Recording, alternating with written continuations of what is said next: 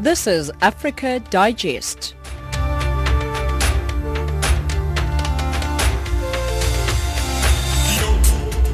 Good evening and welcome to Africa Digest. You are listening to Channel Africa, giving you news from an African perspective, broadcasting from Johannesburg. We are on the frequency 9625 kilohertz on the 31 meter band to Southern Africa. I'm Tracy Bumgard driving the show with Amanda Machaka, Wusani Matibula and Neto Chimani. Your top stories on Africa Digest this hour. South Africa's majority population own the smallest percentage of the country's private land, according to a land audit. Kenya's Chief Justice warns the country's state officers rather against defying court orders hours after the country's authorities deported a lawyer charged with treason. In economics, right groups call for two oil giants to be kicked off the board of a global anti-corruption effort. And in sports, the Court of Arbitration for Sport hopes to reach a decision on the appeals of 47 Russian athletes and coaches before Friday. But first, the news with Amanda.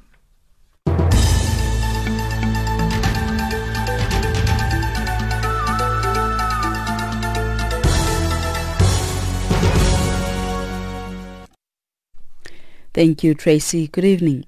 Guinea and the international community have appealed for calm after seven people were killed, including five young children, in violence linked to fraud allegations that marred local elections at the weekend. Sunday's vote was the first of its kind since the end of the era of military dictatorship. It followed eight years of delays blamed on lack of funds, political infighting, and the 2013 to 2016 Ebola crisis. But unrest has fled in the West African country after the ballot, with the death toll climbing following a night of violence.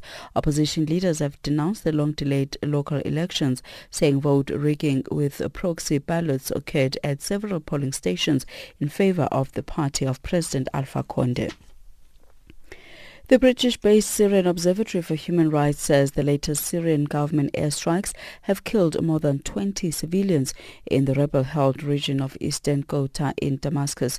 The monitoring group says a total of 80 people have died since the attacks began earlier this week. The United Nations has called for an immediate ceasefire. The BBC's Martin Patience reports helicopter uh, loaded with barrels launched a barrel bomb loaded with chlorine against Saraqib, and 15 civilians were uh, intoxicated. Three white helmets volunteers also were intoxicated uh, with symptoms of suffocation, and they were smelling chlorine, and they had symptoms of irritation in their eyes and agitation. South Africa's ruling ANC President Cyril Ramaphosa has assured citizens that his engagement with President Jacob Zuma seeks to find a speedy resolution to the current leadership and political impasse. Ramaphosa was responding to the heightened anxiety over the fate of President Zuma after the State of the Nation address was postponed on Wednesday. Zuma also faces a no-confidence motion later this month. Tsepo Ikaning reports.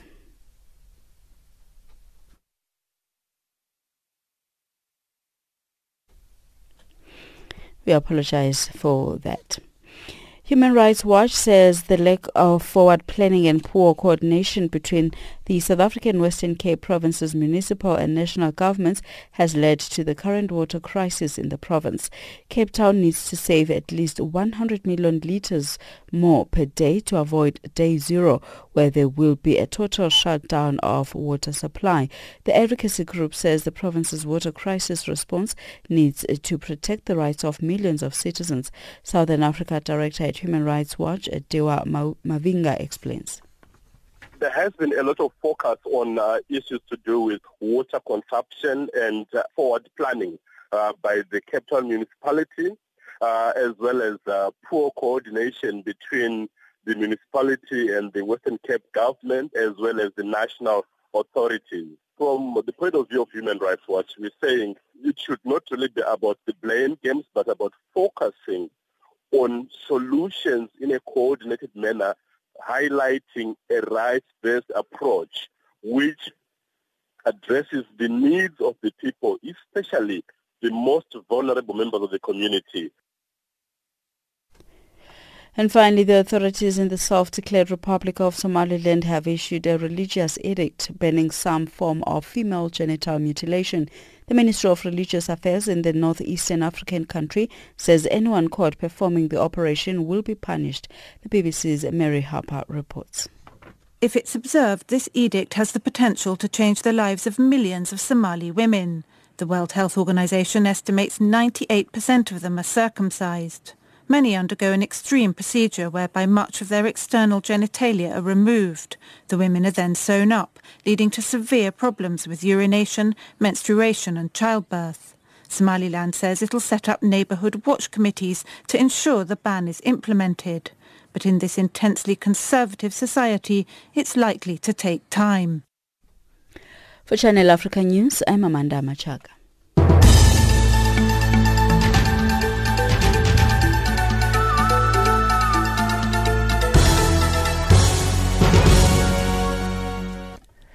South Africa's majority population, black Africans, own the smallest percentage of the country's private land compared to their white counterparts, who own almost three quarters. This is despite the government's efforts to redistribute land to the black majority. The statistics are contained in a 36-page report titled The Land Audit Report, commissioned by the Rural Development and Land Reform Department. The department says since the dawn of democracy, no official information has been published on land ownership according to race, gender and nationality, except a report of the department published in 2013, which focused on land owned by the state. According to Dr. Wallace Mgoqi, a land expert who has previously served as Chief Land Claims Commissioner in the country, the findings in the latest land audit report are not surprising.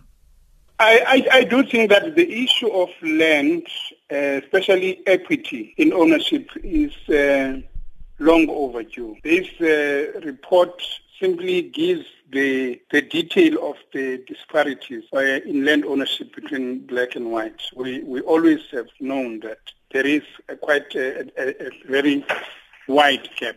Uh, however, the, the proposals, I mean, you know, I think the, the problem in, in, in especially in South Africa is that when we are face, when we are facing a particular problem, we think that it is for, for the first time. Whereas, uh, you know, in Africa as a whole, there are, I think, models by now, which if we were to look at, they would help us in so that we do not reinvent the wheel. You know, for example, you know, in Kenya, there is a project called One Acre Fund. In fact, it's now operating not only in Kenya, but it was extended and expanded to Burundi, Rwanda, Uganda, Tanzania, and Malawi, and operates uh, to assist, you know, farmers who already have the land. And its motto is called uh, Farmers First. It has got a revolving loan fund, you know, which helps them to maximize their harvest. Now, uh, such an operational fund we could also have in South Africa, but in South Africa, our problem is that we still have to acquire land. So we would need then to set up a land acquisition revolving loan fund and to speed up the land ownership, you know, by black people and also narrow the, the, the land ownership, you know, gap. So this, I mean, we don't, actually have to go as far as, you know, land tax and all of that. And, and also what I like about the, uh, also the proposal, the proposal on national land rights, you know, legislation, that we must also put in place. And there, among other things, we'd have to look at those instances in the past where the state unduly favored whites, for example, as against blacks. And a clear example of this is in the cooperatives, you know, which only had white membership and were allocated subsidies, grants and loans which were denied black farmers. But but is that going to be easy, Doctor? Because here, according to this report, uh, the state owns about 20 million hectares of land compared with 93 million hectares which is in private hands and of these portions are being converted for commercial, residential and industrial use. Is it going to be easy and are you surprised by these uh, stats? Uh, well, I, I think it is precisely because of that, that disparity that the state must use the government must use its political muscle in putting in place legislation as a remedial measure, and that is, would be in line with the Constitution, even as it stands. Well, Section 25, you know, among other things, calls for the state to take remedial measures to correct the injustices of the past. So such legislation would actually be in line and in consonance with the Constitution, precisely to bring about a situation of parity between, I mean, in, in, the ownership of land between black and white people in this country. Now, do you think the findings of this report, Doctor, will bolster the African National Congress plans uh, to steam ahead with a resolution taken at its uh, National Elective Conference in December uh, to amend the Constitution to expropriate land without uh, compensation? This is an emotive issue that has sparked uh, from uh, many private landowners. Yeah, yeah, no, you know, that is a more intractable problem. The problem of going the route of amending the constitution. Sure. Because the, the, the, the ANC on its own is not going to be able, it's not going to have that kind of uh, muscle. It no longer commands a two-thirds majority, you know, in, in, in parliament. So that route is not going to be an easy route to have the constitution amended uh, to achieve this particular purpose. Now, the report also classifies uh, as state land uh, the land owned by the Ingonyama Trust, of which King Goodwill Zwelithini is uh, the sole uh, trustee. This comes on the back of another decision uh, the ANC took at its December conference to dismantle the Ingonyama Trust board and transfer the at least 3 million hectares it controls uh, to government as part of its program of radical economic transformation. Do you think uh, dismantling Ingonyama Trust is uh, the way to go to address this emotive matter? Yeah, you see, again, I think it is not prudent, it is not wise to let a to allow a situation where some kind of rights vest in something and then later you want to change that because you're going to have problems. I mean, they have allowed for more than 20 years now the Ngonyama Trust to have supervision over that land and to take that away now is going to be problematic. And again, I am saying that in respect of all state land, the government can introduce legislation. Again, this land administration uh, rights legislation would also address even that situation of Ngonyama Trust. And the government may, not have to divest ownership by Ngonyama Trust, but in a sense coerce it to make, because the important thing is to allow people to have access to land to utilize the land for productive purposes. And I don't think we must be obsessed about ownership of land because ownership of land, again, when that land is not being utilized productively, can also be hollow. But critically is to allow people to have access to land so that they may use that land uh, productively for, for, for, for, their livelihood. That's Dr. Wallace Mgoqi, land expert in South Africa, talking to Channel Africa's Kumbelo Munjalele. Kenya's Chief Justice David Maraga has warned the country's state office, rather officers against defying court orders hours after the country's authorities deported a lawyer charged with treason following opposition leader Raila Odinga's swearing-in ceremony last week. Kenyan lawyer Miguna Miguna was arrested on Friday. He was granted bail, but the police kept him in custody until his deportation to Canada.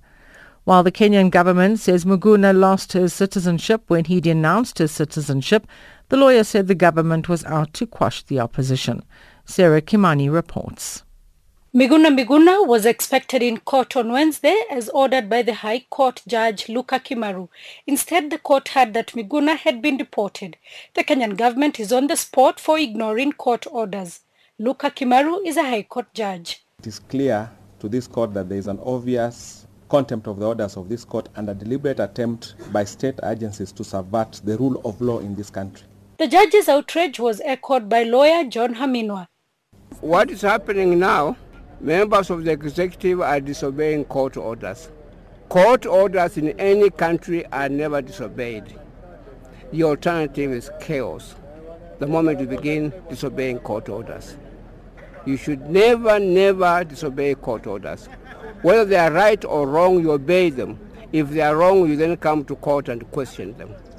Chief Justice David Maraga, in a statement, said courts are temples of justice and should never be despoiled through acts of physical transgressions or blatant disregard of their pronouncements. Last week, authorities defied a court order to restore broadcasts after they switched off four TV stations for broadcasting Odinga's event. Two have since been reinstated. Miguna Miguna faced treason charges for participating in Raila Odinga's mock swearing-in ceremony. He has accused Kenyan authorities of violating his rights.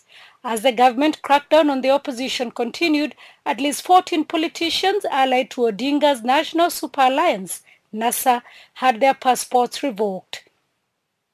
Odinga boycotted repeat elections in October over what he claims was a biased electoral commission. Kenyatta won with 98% of the vote. He was sworn in for his second and final term three months ago. Sarah Kimani, Kenya.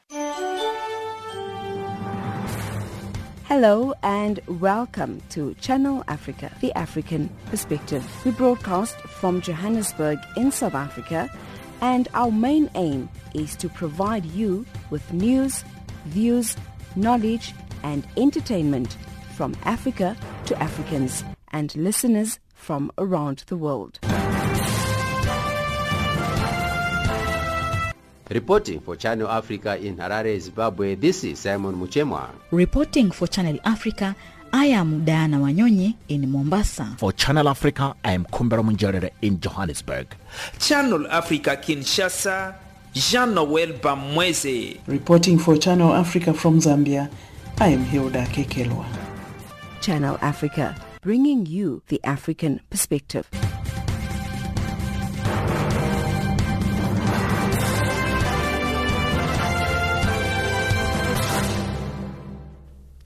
South African political analyst Susan Booysen says the stage is set for the exit of Jacob Zuma as South Africa's president.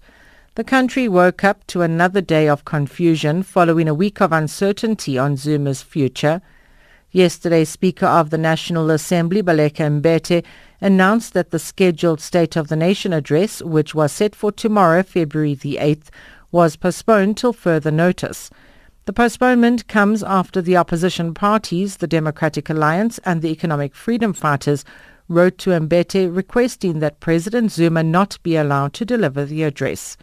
There's been speculation on Zuma's departure, but still no major announcement. To unpack more on what this means for South Africa, over to Professor Susan Booysen. yes, indeed. This is a time of huge suspense and you have got every right as citizens of South Africa to get clarity, to expect clarity to arrive very, very soon. And in many ways, the ANC is really playing with fire by keeping the nation in suspense, by subjecting, honestly, national government processes to the internal workings of the ANC.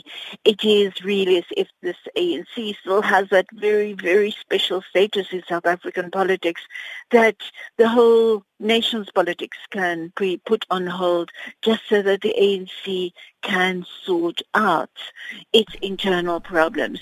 So very remarkable aspect, characteristic of this period is that convergence of internal ANC politics with mm-hmm. national politics. How everything now is in limbo until we get the State of the Nation address, and the State of the Nation address will then be followed by the annual budget address. Yeah. Yeah. Now, everything we've heard up until now, of course, um, largely speculation. Of course, there have been reports that um, the president has been asked to resign and he's uh, vehemently refused. Is this, an, on his part, possibly an attempt to, to really fight tooth and nail to finish his term? I think it is fighting tooth and nail at this stage just to get a few extra mm. days or perhaps at best weeks because the tide has turned against Jacob Zuma. His own party, like Dali Mpofu also referred to in the case comparing with Zimbabwe and Robert Mugabe. In Zuma's case, his own party has turned around him. The National Executive Committee, which was still quite ambiguous after the mm-hmm. December mm-hmm. 2017 Nasrec elections, the NWC, following the NEC, has also turned against him. Nobody was resisting when about a week ago that committee said top six of the ANC go and talk to Zuma with a view to getting the modalities in place for his exit. And so, so the ANC has turned. But a weakness, if I may call it a weakness in the ANC's repertoire here, is that they are insisting that he must leave in a dignified way and he must not be humiliated in that process. And Zuma, shrewd, uh, calculated, strategic mm. as he mm. is, is really playing those two conditions. The dignified exit is really another term for he must voluntarily, it's not quite voluntarily anymore because ANC structures have turned against him, but still voluntarily resigned, voluntarily here meaning that the ANC, NEC which was on the verge of having its meeting tonight to do exactly that, was then stalled last, late last night around 10 o'clock yeah. when the announcement came that there had been quote unquote constructive and fruitful mm. deliberations between Zuma and successor Ramaphosa and now, apparently Ed mm, was also involved in that. Mm. Now, one thing that's happened, you know, with all the speculation and the uncertainty is that it's almost shone the spotlight on Cyril Ramaphosa's leadership, you know, as the party head at this time. A lot of people um, are really saying that he's not a man who's very decisive. Dali of the EFF coming out and saying he's not able to make decisions. He's uh, basically toothless in the party. Is this a fair analysis at, at this point? And uh, is this, you know, affecting Ramaphosa possibly in a bad light? All this. Yeah, it is definitely a very fashionable type of analysis at this stage, but it does not take into consideration sufficiently that uh, the strategic game that Ramaphosa has to play of necessity. He is elected as the leader of the ANC and he is expected, mandated at all times to act in terms of what would he, what he would regard as, and we, even what he had instructed at. He's not a king, a monarch, or someone that can do absolutely mm-hmm. his own thing. He's a party leader. He has to take many of his instructions or directives from that party that he is leading now, whether we like it or not, and that the mandate, he cannot be divisive. I mm-hmm. personally also would disagree and think he should be more decisive in some respects and get this over with. But then he is a party leader. He's not an individual acting there, and he is not his own boss in that yeah. respect. So he has to take those instructions. Professor Booysen, what are we likely to see happening in the next few days? EFF's Dali Mpofu uh, came out saying that uh, should Zuma voluntarily, you know, resign, then that should be happening in the next few days or so. Otherwise, uh, it's going to be a lot more uncertainty in the next few weeks. What are we likely to see happening? Well, in my analysis since last night, I've also been saying it is really the stage is set. Last night, the stage, before 10 o'clock, the stage was absolutely set for an NEC instruction to Zuma to exit tonight. Given that the, he has apparently been given a few days leeway, I cannot imagine that it can be a few days more, uh, more than a few days leeway, because the State of the Nation address is such a strategic, orientational event for the ANC. And the ANC has to move ahead and the budget cannot be uh, postponed and the ANC retain credibility at the same time. And given the closeness of those events, I really think Zuma has got a few days and in the next few days he will actually be tendering a resignation. We've also mm. seen some of the media reports, of course, that he's trying to get additional preconditions met. With the, he honestly does not have much leeway in that respect. Mm. That is Professor Susan Booysen, South African political analyst on the line talking to Zikona Miso.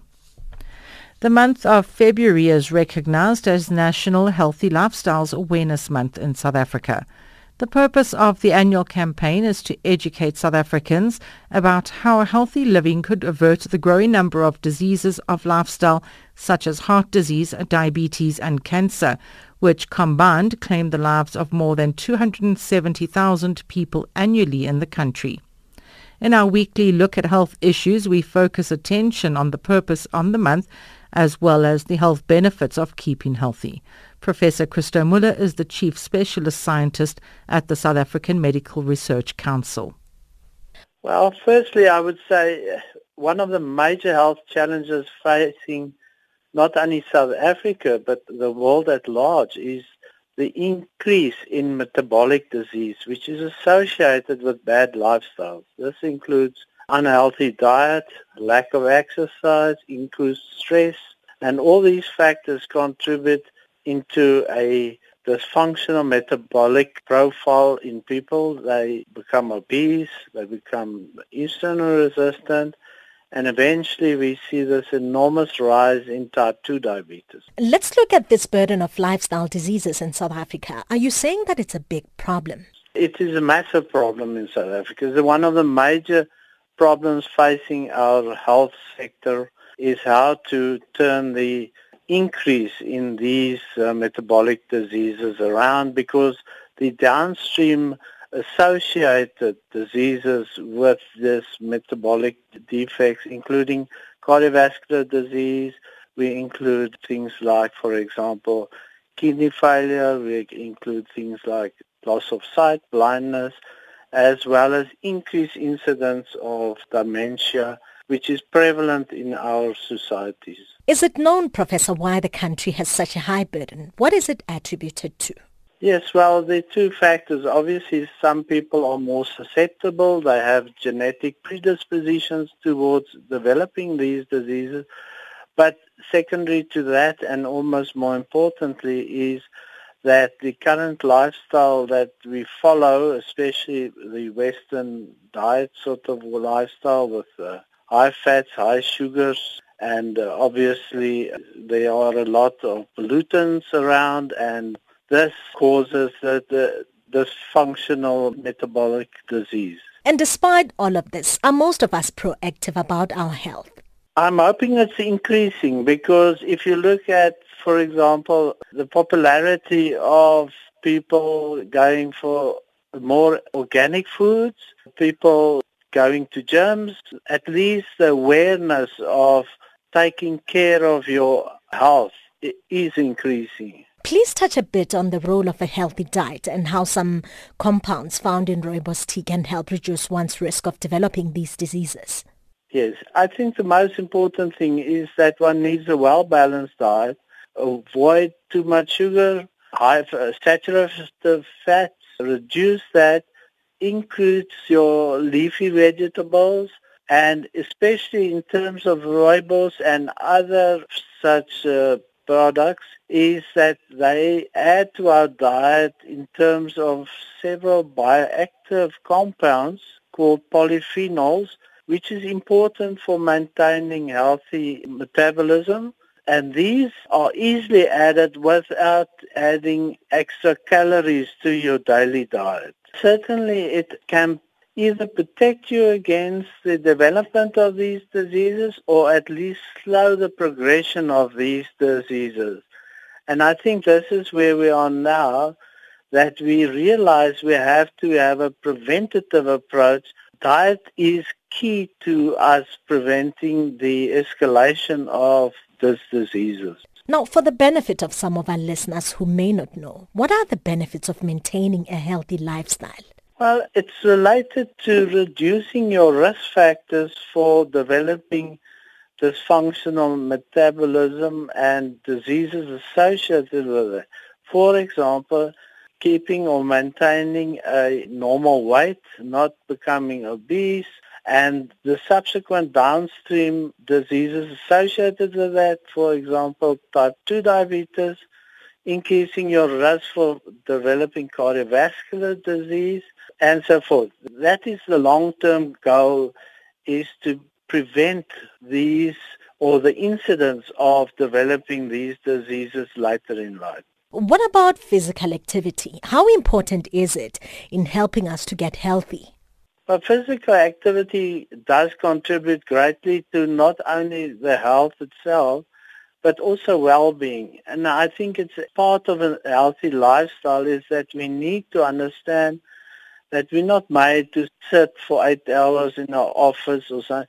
We need to move and we need to improve our circulation.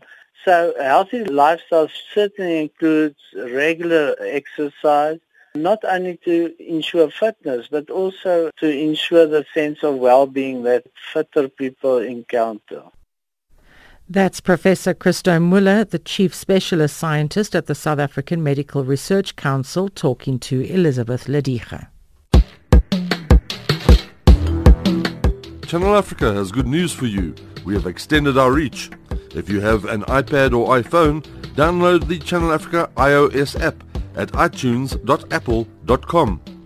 If you have a cell phone, then get our Android app at Google Store. Get the latest news from Africa get the Channel Africa app. Channel Africa, bringing you the African perspective. The government of the Democratic Republic of Congo, together with a consortium of international partners, have joined forces in a move that will aim to fight one of the devastating diseases commonly known as the sleeping sickness. The country's government recently committed to eliminating the disease by 2020 and has outlined the upcoming national strategy for achieving this goal.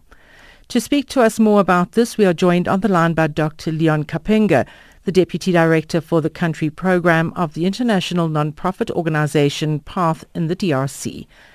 Good evening. Good evening. Okay. First of all, what is the scientific name for the sleeping sickness? Uh, the scientific name is uh, trypanosomiasis. Uh, uh this is uh, the, the, common co- name that we use, trypanosomiasis. Okay, what exactly is the sleeping sickness and what causes it? The disease is caused by, caused by a parasite that is used on one fly called the moose fly tsetse that uh, can bite someone so that he can uh, transmit this disease, its parasite, into his blood. And uh, after a few weeks, so he became sick and having fever and uh, pain all the body and then uh, becoming worse if nothing is not done. Now, which country carries the heaviest burden of cases in sub-Saharan Africa and why? I think this is uh, DRC is the biggest uh, country that has around 80 or 84 percent of this disease in Africa, and this is due to the ecos, uh, the, the, the environment. Uh, this is how uh, that, that can a- make able to develop these flies, uh, so that the tsetse flies uh, and uh, uh, growing and spreading around this, this environment into the DRC.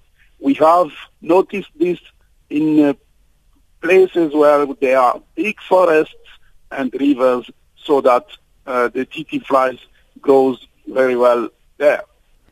Now, how successful have previous efforts been in reducing the number of cases? The first effort have been done uh, into the country uh, up to uh, the year 1960. Uh, and then it was at the big low uh, uh, the moment that we have very small cases noticed in during let me say around the independence of the DRC called before the Belgium Congo. And then when they got this independence into the country, so everyone who have been committed in struggling and working on this field, so uh, people went abroad, back to Belgium, and then the Congolese did not handle this uh, by themselves without any means and support. And uh, at the time being, this year, uh, this is why the government committed this new declaration of eliminating uh, sleeping disease. We are at the same point with around 2,000 or 3,000 cases notified into the country. So the, the numbers of cases have decreased a lot. And now we are expecting that if we have the new strategy on board, we can eliminate the disease. Now, how do you plan on eliminating this disease tw- by 2020? Yes, the new strategies have uh, used uh, now to uh, implement into the country the new technology So uh, making a geospatial mapping to identify where people are living. This is very interesting and uh, we are doing this in the place, the area where we have a lot of cases. And then we have divided the mobile teams into small teams. Uh, previously, these have been working only with uh, car and uh, jeep, etc. Now we are using motorbike. And the small teams can go everywhere and very faster. And then reaching people who are in remote area. And what do you think the successful implementation of your strategy largely depends on? The, this strategy depends on everything we are investing in the, the, the, the eliminate, elimination of this disease. Uh, let me say donors on one side and technical expertise uh, on the other side.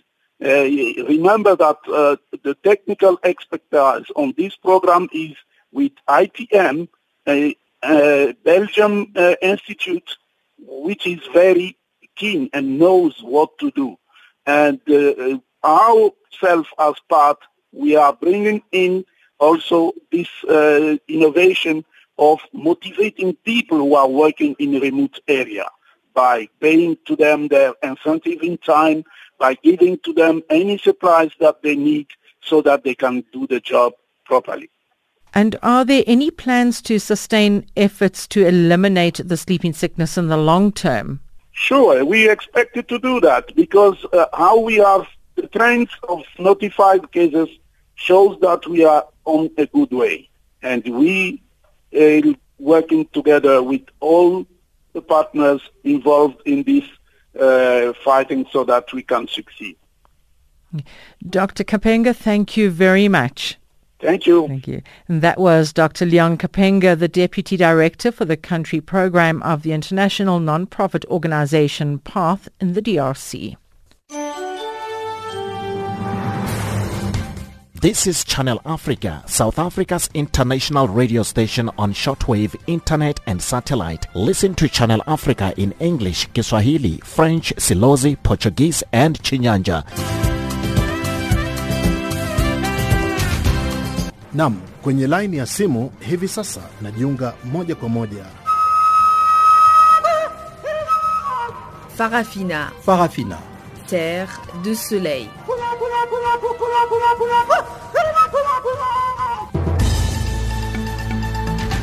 kia makande embalelwa kina miriam Está na companhia do Serviço em Língua Portuguesa do Canal África, a voz da Renascença Africana que transmite a partir dos seus estúdios centrais de Auckland Park, cidade de Johannesburg, África do Sul. zochitika mu africa Informing the world about Africa, Channel Africa, bringing you the African perspective.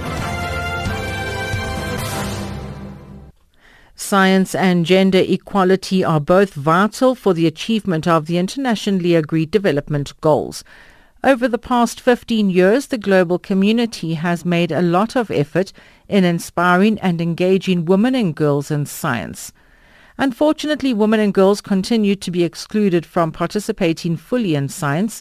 Women's participation in the field of science will therefore be on the spotlight this coming Sunday, which marks Women in Science Day.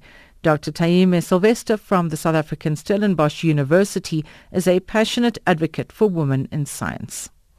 I started off my scientific training at Cape Peninsula University of Science and Technology. And my first degree was a National Diploma in Biomedical Technology, which opened up a career in a diagnostic or routine diagnostic lab such as the NHLS or PathCare. But I have quite a naturally inquisitive mind, so I immediately went on with uh, my further studies and I stayed at CPUT and I did my um, master's degree also in biomedical technology with a focus on physiology. So I looked at whether supplementation with a nut that's naturally consumed in Western Africa could provide protection during a heart attack. After I did that, uh, I came to Stellenbosch University where I did my PhD in um, molecular biology focusing on animal tuberculosis, and I actually investigated the immune response to tuberculosis in African lions. You just touched on something very interesting that you have quite an inquisitive mind, and amongst the things that you've done, I understand that you've also, as you mentioned, focused on understanding the immune response to bovine tuberculosis in African lions. Just in simple terms, for the benefit of our listeners, what exactly are we talking about bovine tuberculosis and how prevalent is it in Africa? So many people are aware of tuberculosis or TB in humans, but they don't realize that animals can also get TB. And although animals can get the same type of TB that humans get, they're mostly affected by bovine uh, TB. This is quite serious because it causes um, serious consequences in animals, but humans can also get affected by bovine tuberculosis. A lot of people drink unpasteurized milk or they eat meat that hasn't been properly cooked, and that's how they can actually get bovine TB from the animals. But more than that, it has quite a severe impact on the economy because obviously these animals are a source of income for farmers and for our industry. I mean, we can't export meat which has been infected with bovine TB. And also, wildlife is quite a big industry in South Africa. So if you have animals that are getting sick of TB and dying, or it's quite an issue. Also for the trade of these animals. If you have TB in an area, you have to quarantine that area and then animals cannot be moved out of the area. How has your career path been like getting where you are now, considering that you are in a field that has been regarded as a male dominated? How has your journey as a woman been like? I've been very fortunate in the sense that I've had a mother that has always supported my academic pursuits. And I was raised by a single mom, and she always encouraged us to go out and live our dreams and to never let anyone stand in your way. And I think through doing that, I have been attracted to institutions or groups that support women in um, academia. And I've been very lucky that I've, been, I've had great mentors to support me along the way. And I've had fantastic women in science as role models. When I was at CPE, there were a great number of women in our division that had PhDs, that were researchers, one of which, um, Professor Sehaam Khan, she is now a dean in Namibia, and she always said to me that whatever you want to achieve, you can. You just have to remember that as a woman, you need to be able to find your balance and not get lost as the chairperson of the Association of South African Women in Science and Engineering, what's your assessment in terms of how the country is doing with regards to empowering more women to have a role in the science field and academically? What do you make of the situation? Is the country doing enough? Are we seeing more women advancing in the field? Well, I just have to commend Minister Naledi Pandor because she really is doing a lot for women in science. In 2016, they made available 42 research chairs. So these NRF research chairs are specifically to try and advance science, identify key areas that require more funding and more training. And she specifically said that these 42 research chairs can only go to women. So I mean, that is a fantastic step towards you know, empowering women in South Africa to go into science. But is it enough? I don't think so. I, I mean, it's great from the ministry side, but individual institutions have to be providing that support. I mean, just recently, um, SAY has been tackling this issue of maternity leave and maternity benefits. As a postdoctoral researcher, there's no such thing as a maternity benefit. That's Dr. Taime Sylvester from the South African Stellenbosch University on the line talking to Jane Robotata.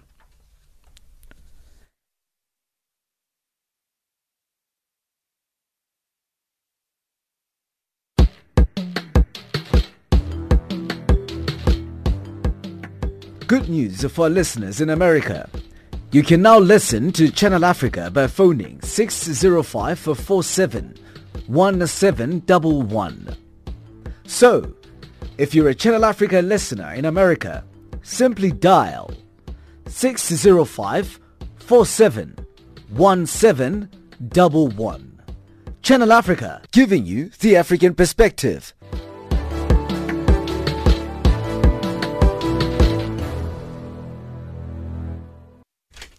Time now for your economic news. Here's Wasani Matibula.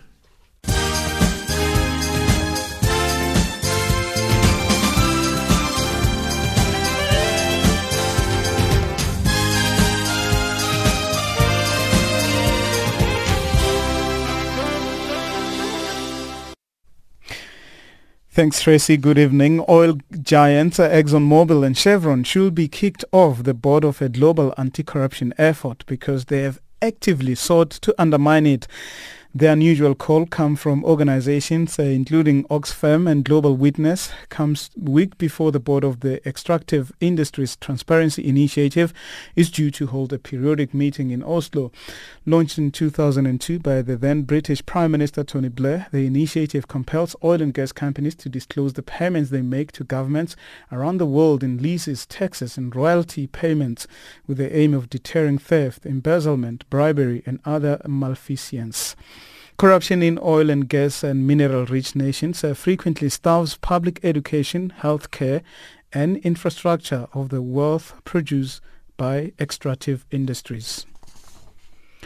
Mozambique's Council of Ministers has approved the development plan for the Anadarko Petroleum Corporation's liquefied natural gas project in the north of the country, an investment estimated at about 20 billion US dollars. The next major requirement that the Anadarko-led consortium has to meet before reaching a final investment decision on the project is to sign enough sales and purchase agreements. Anadarko and its partners have agreed the price and volumes for 5.1 million tons a year of gas production out of 8.5 million tons required to reach financial close. ExxonMobil and Eni are developing another gas project near Anadarko's. The development of Mozambique's gas deposits could make the southeastern African nation the world's fourth biggest natural gas exporter. Eskom has welcomed the decision by South Africa's Competition Commission to refer for prosecution four companies accused of price fixing and tender collusion in an Eskom tender. The embattled South African power utility says the contract with SGB Cape one of the companies involved is one of hundreds of contracts currently under review at the power utility. Eskom spokesperson Khulu Phasiwe explains. You have a company winning and then at some point uh, we withdrew with uh, one person signing for all of them and essentially using the same information. Internally we will be investigating that matter. Eskom has already indicated that there are 160 cases that we are looking into of contracts of more than 1 billion rand. So this one probably will be one of those that we will be reviewing.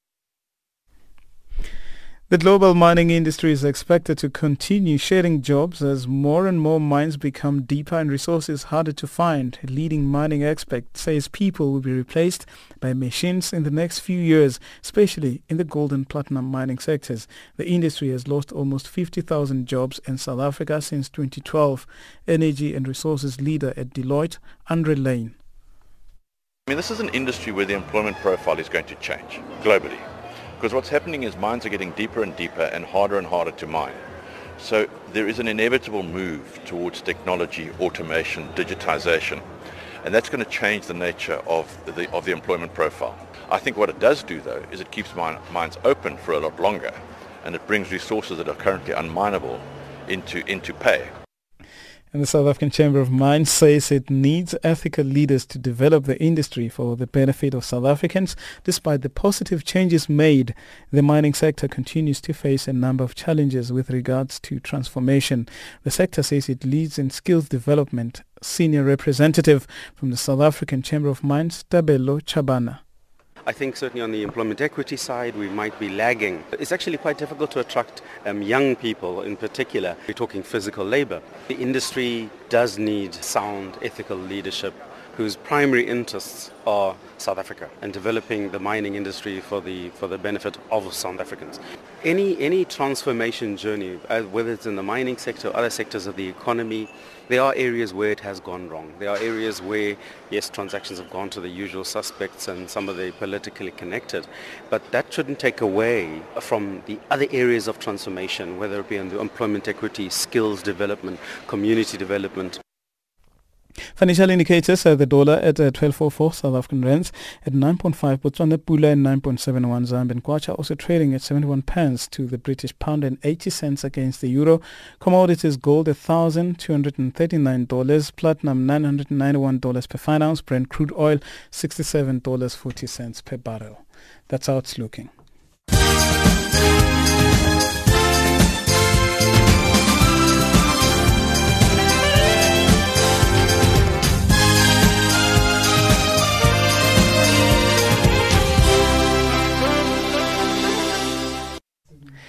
Time now for your sports news.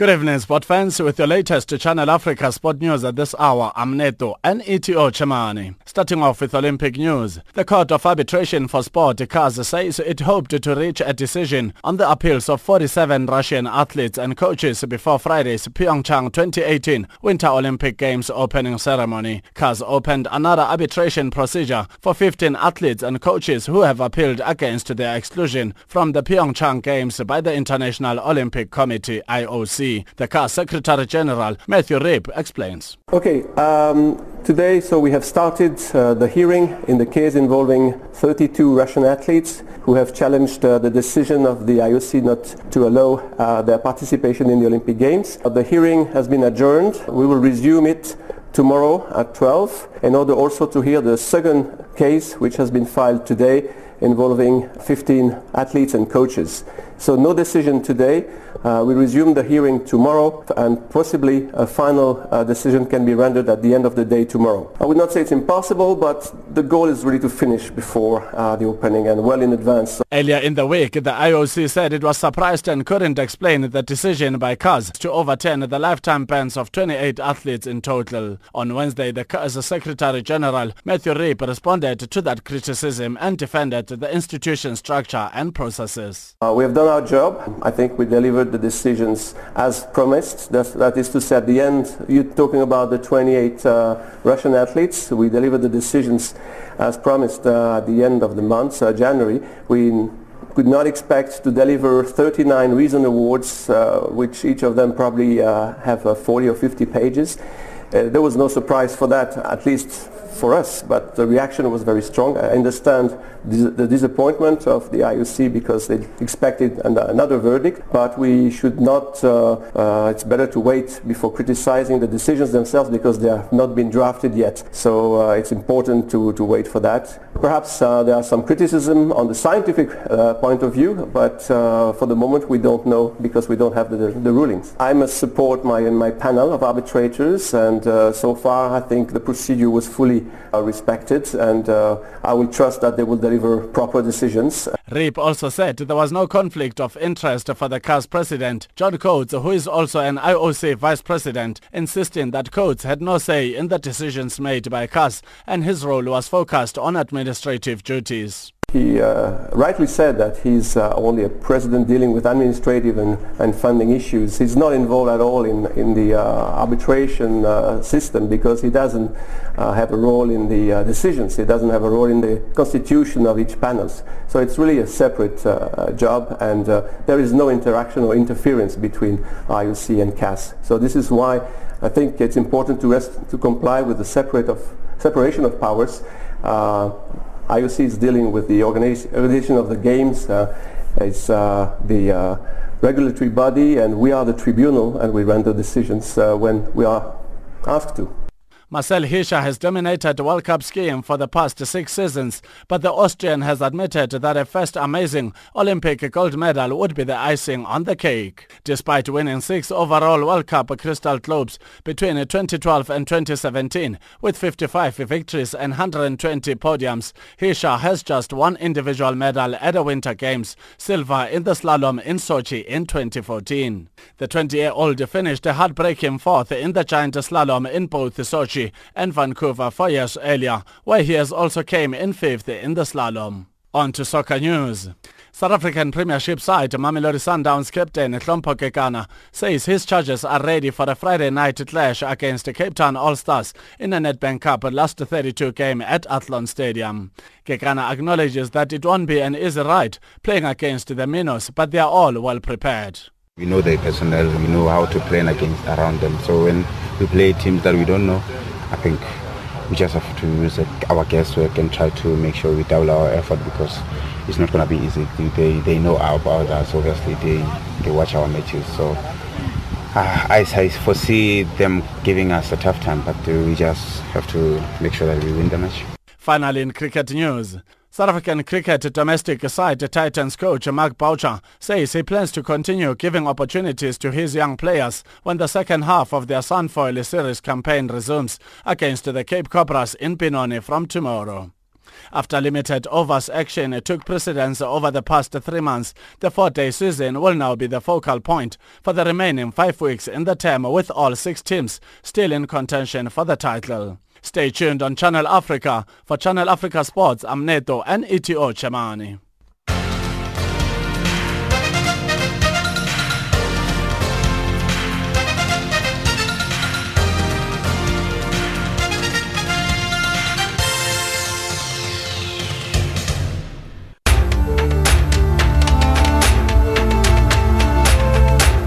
This is Africa Digest.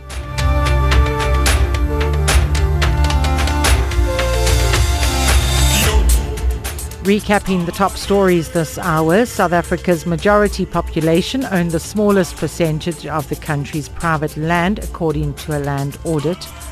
Kenya's Chief Justice warns the country's state officers against defying court orders hours after the country's authorities deported a lawyer charged with treason. Well, that wraps up Africa Digest for today. From myself, Tracy Bumgard, producer Leonde Wyoming, and the rest of the T- Africa Digest team, thank you for listening. For comments on the show, send us an email to info at channelafrica.co.za or send an SMS to plus 2782 332 5905 or you can tweet us at Channel Africa 1. Until next time, goodbye.